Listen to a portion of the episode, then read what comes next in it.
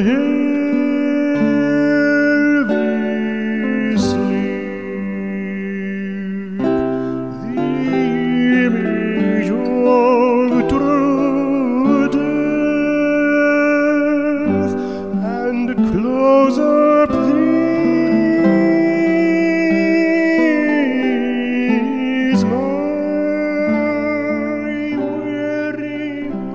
to the Philip K. Dick Book Club.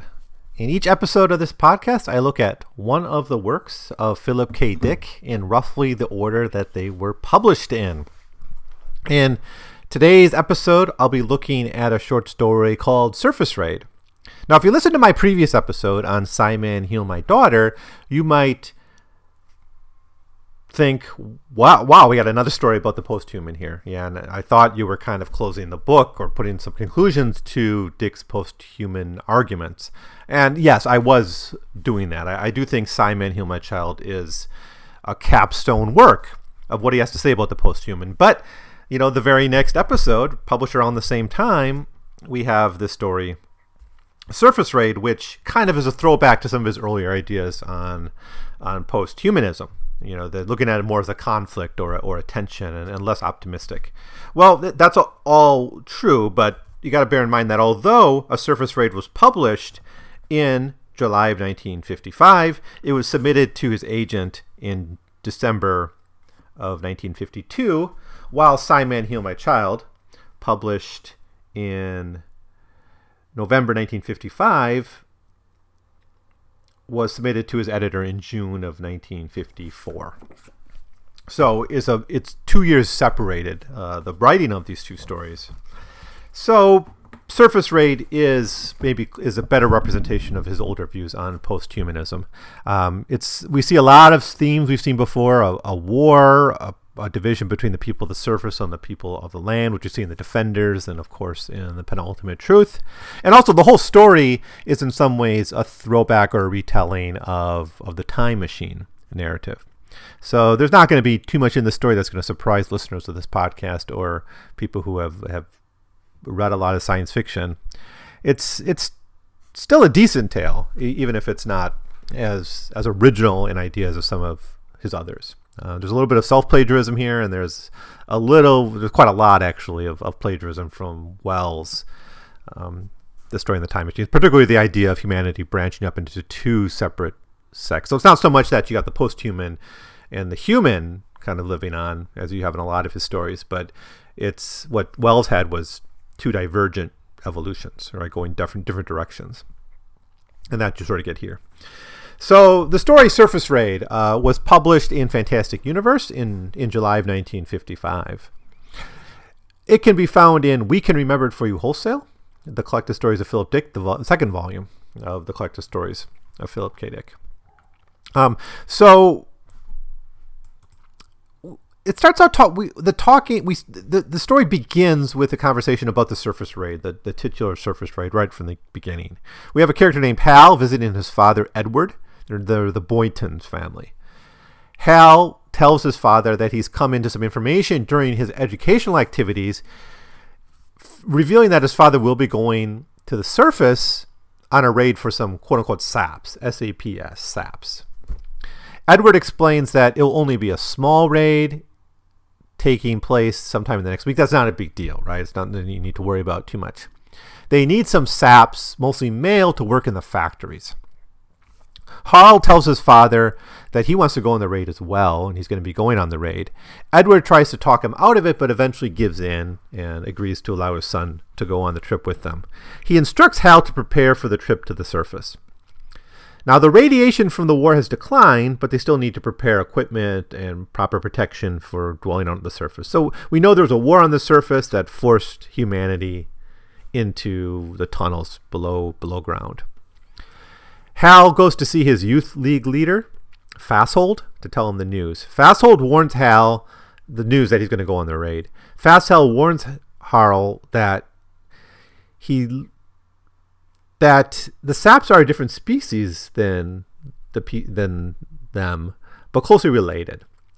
And he says they used to be called technos before the war, but in fact that they were mutants that were developed in into the technocratic class. and were able to reveal themselves as superiors during the final war. So we get the background of who these saps were, that they were the technocratic class, and they were already technologically emerging as a, a different race almost. And, you know, there's this idea that technology can kind of create you and give you a new culture, a different culture, uh, or to develop in distinctive ways are, are themes that Dick played with in stories such as Souvenir um, and uh, The Turning Wheel. That's another one that does that. So anyways, this history is given to you through this conversation between Harl and Fasthold. And basically the idea is that they revealed themselves as superior through their technology. And they, so the saps are, no, the techs are the ones who then move move underground during the war. And that so the, everyone below the surface are the descendants of the technos.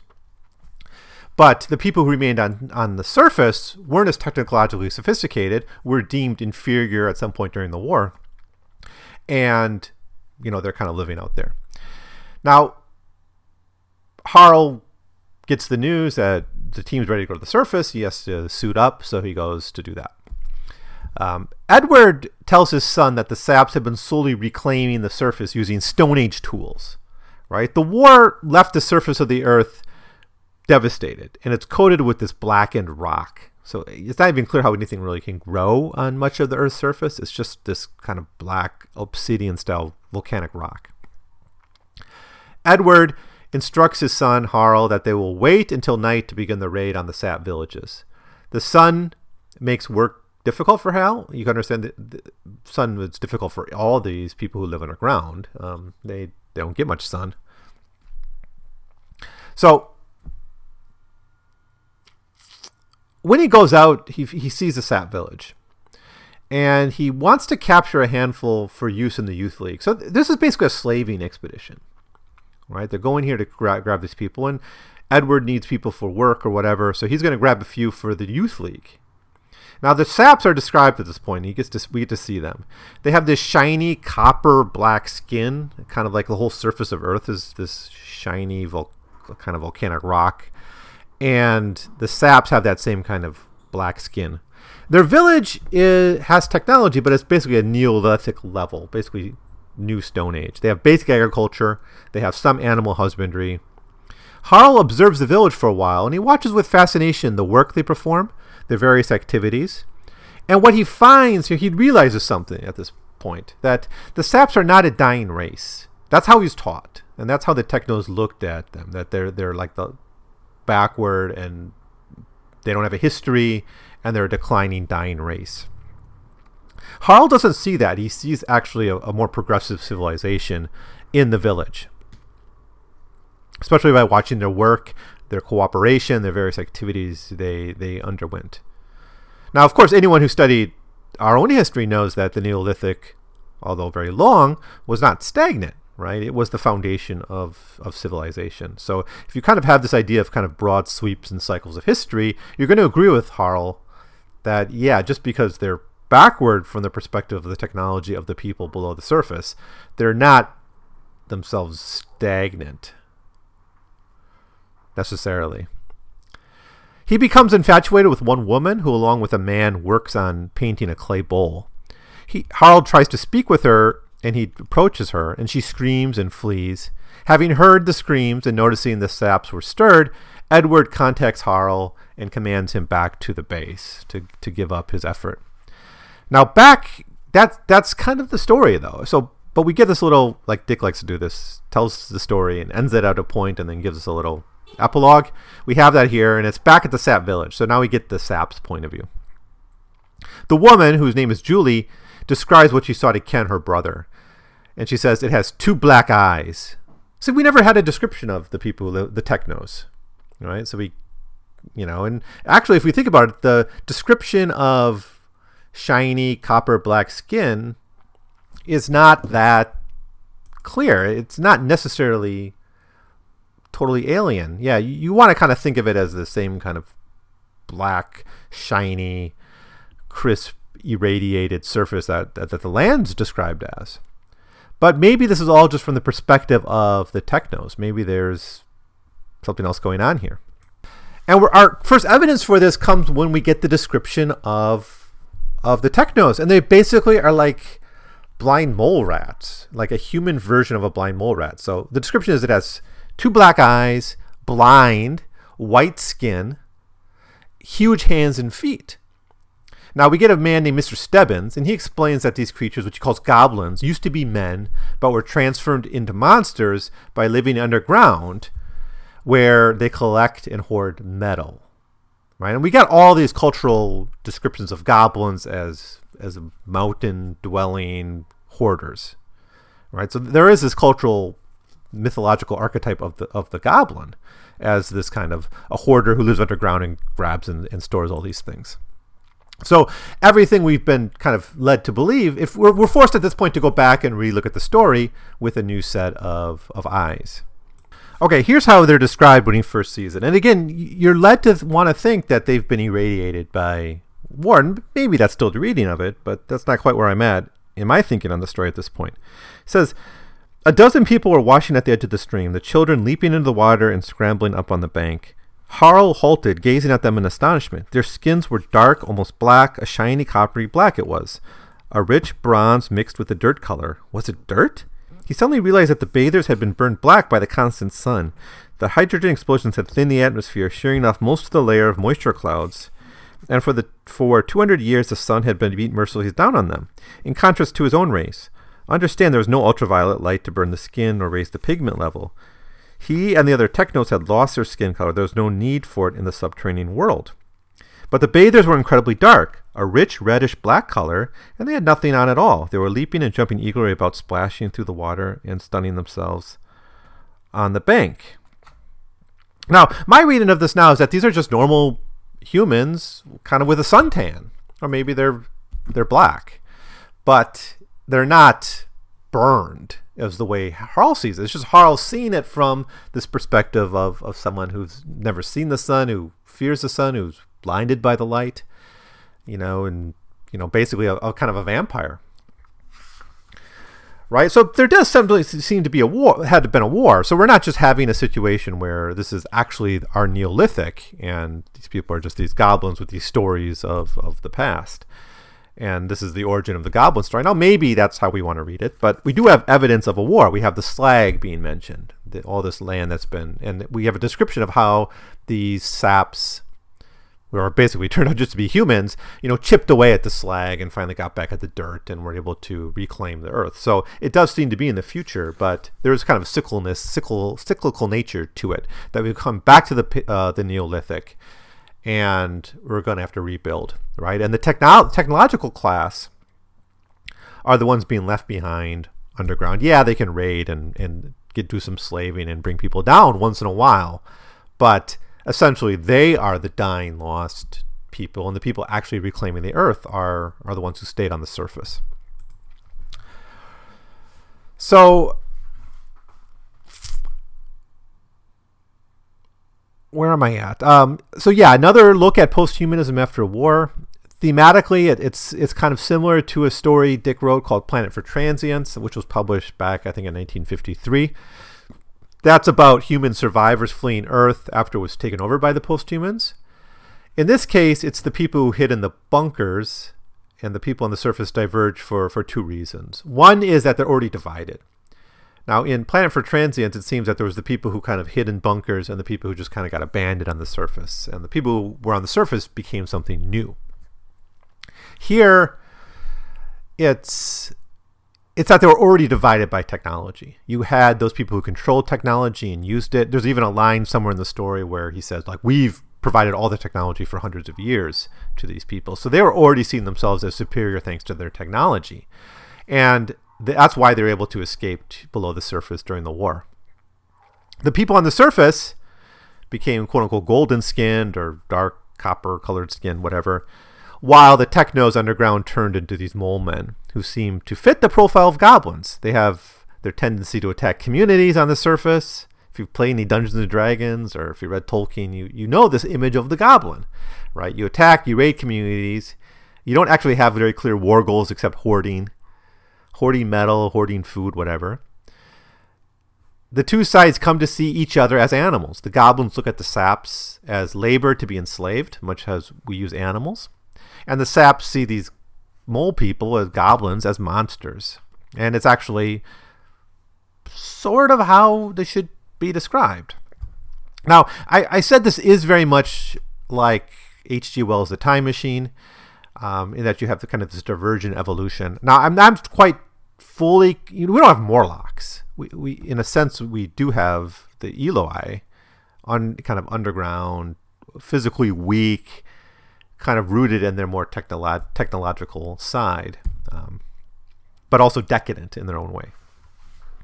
Now, the people at the surface did seem to suffer greatly by the war. They lost the use of the surface. They had to reclaim it bit by bit with primitive tools before they could even begin agriculture again. Now, this is a... Now, I do have a feeling that Dick read The Study of History by Toynbee, Arnold Toynbee, and I talked about this in my episode on the frontier and Dick's view of history. Now, Toynbee's big idea is that civilizations emerge out of this conquest and struggle with the nature and the environment. And that's sort of what you have here. It's like this new civilization on the surface is is facing this, the challenge of the war, and by cutting away the slag, changing the slag into the tools they use to then be the foundation of their Neolithic revolution. This is their great achievement. And it's, Harl notices this, that they're very resilient, they're very culturally form, formidable, they're quite cooperative. They have all the tools they need to be a successful, progressive civilization, at least kind of the, the ethos. What do you have below the surface? Well, they have technology, but they also can't work. That's why they need these slaves all the time. They're, they can just prey off of them. So the goblins, let's call them that, the goblins are not that advanced socially and culturally and politically. They're, they're they're more of a they're more backward that way. It's actually the progressive civilization is that on the surface, the one who's actually reclaiming the earth. The goblins have all this advanced technology, and what do they do with it? They create this hierarchical system underground. They depend on people from the surface for their basic labor needs. They can't even do work anymore. Of the two post-human populations, the saps seem to us the most free. In fact, the way they're described is quite pleasant, right? They're they're like having baths. They they yeah they have to work hard, but they they seem to have a more joyous life. Um, Harl is actually enamored by their freedom, their physical beauty, and their resilience. They they don't seem to be a dying race at all. They're working hard. They were.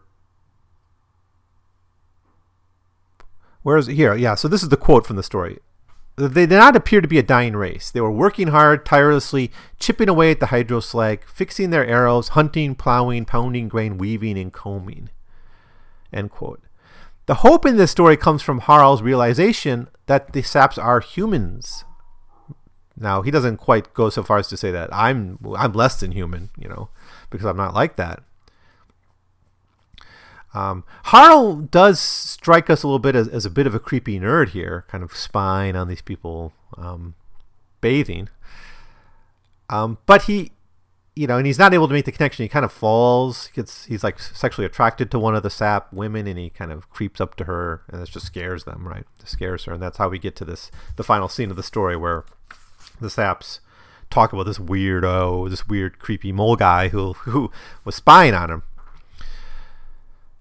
But there's not much hope for future development for the goblins, but we have a, we're left with a lot of hope for the future of the saps. Now, unlike Planet for Transients, where the post-humans and the humans live in this general peace and employed kind of a mutual curiosity about each other, and eventually it's the humans decide we should leave because we can't live on this planet anyways, and we made it this way. We can't reclaim it, terraform it, because to do so would to make it make it unlivable for those who came after us. So we have to move on. But here we find two post-human populations. Now, how post-human are the surface dwellers, I think, can be debated, because we only see them really through the eyes of of the goblins, and I think, you know, they don't have a clear view of what humanity is. You know, so maybe they're just normal folk, right? Normal Neolithic folk. But they don't really see each other as human. That's the point. It's it's tragic, but it, it is more realistic. It's what we expect from Dick's stories at this time about the post-human, where it's, you really have this idea of branching into two different populations. Um, it's it's a, and again, it's very much like H G Wells' Time Machine, in that you see class as the original sin that caused the divergence. For Wells, it was like the working class versus the bourgeoisie, right? The Morlocks or descendants of like the coal mining working class, and the Eloi are the descendants of the you know the bourgeoisie who don't do any work. Here, it's those who have access to te- technology and control it and implement it, and those who don't. Now, given that the world we live in does have this sharp division between gated communities and slums, now I'm not sure. I'm kind of with the cyberpunks in this idea that technology is liquid enough that it it's, it can't be a permanent divider, right? I, especially nowadays with the computer revolution, everyone, maybe not everyone, but most people have some access to to technologies and can often use them. And, and of course, the cyberpunk vision is you're going to have an unequal distribution of technology, but sure, but microization, and you're going to have these kind of technical, techno-savvy subcultures that are going to be able to use technology as hackers or, you know, or rebels to challenge uh, often much more decadent and decrepit and less flexible institutions. So I'm kind of with that. I'm not, I don't think technology itself will be the divider, but wealth certainly is. And place, location is a is an increasingly big divider in our world, you know, but, you know, the gated community slums, or even within mobility, you have division between the so-called kind of tourist and the vagabond, those who move because they have to and those who move because they can. Um, but, you know, you I think, you know, you hear stories of cities in Latin America where the rich move by helicopter because they don't even want to go on the street level anymore. I think these kind of divisions would be interesting to play up and think, what would that mean for our divergence as a species if we extend this thousands of years into the future? Dick's thinking about technology. Wells was thinking about kind of labor and idleness. But I, I think we might be able to find different ways we divide society. But certainly we have division in our societies uh, based primarily on wealth. So, um... that's that for Surface Raid. I've, I've probably said more than I need to about this story. It, it's it's a nice one. It, it's I think there's a lot to like about this story. I think it's it's quite sharp. It has a really nice twist, and it gives us a lot to think about, especially when we want to ponder what to make of these people on the surface, right? Our, you know, we we may not sympathize with the goblins early on in the story because they are uh, like seeming slavers, but we are expecting to see kind of a degraded humanity on the surface. And the realization we come to by the end is that they are a progressive, cooperative society, and that's quite it's quite attractive. And the people on the, you know, below the surface are the really, beyond the fact that they're slavers, but just odious in, in almost every way. And physically disgusting. Well, um... I guess that does it. Uh, thank you so much for listening. Uh, if you've read this story and you have any opinions or thoughts, please leave them below. I would, I'll try to respond to your your opinions. You can also write me at one hundred pages cast at gmail dot com. So that'll be it. Thanks again for listening, and I'll be back shortly with another story by, by Philip Dick. Come and possess my tired thoughts.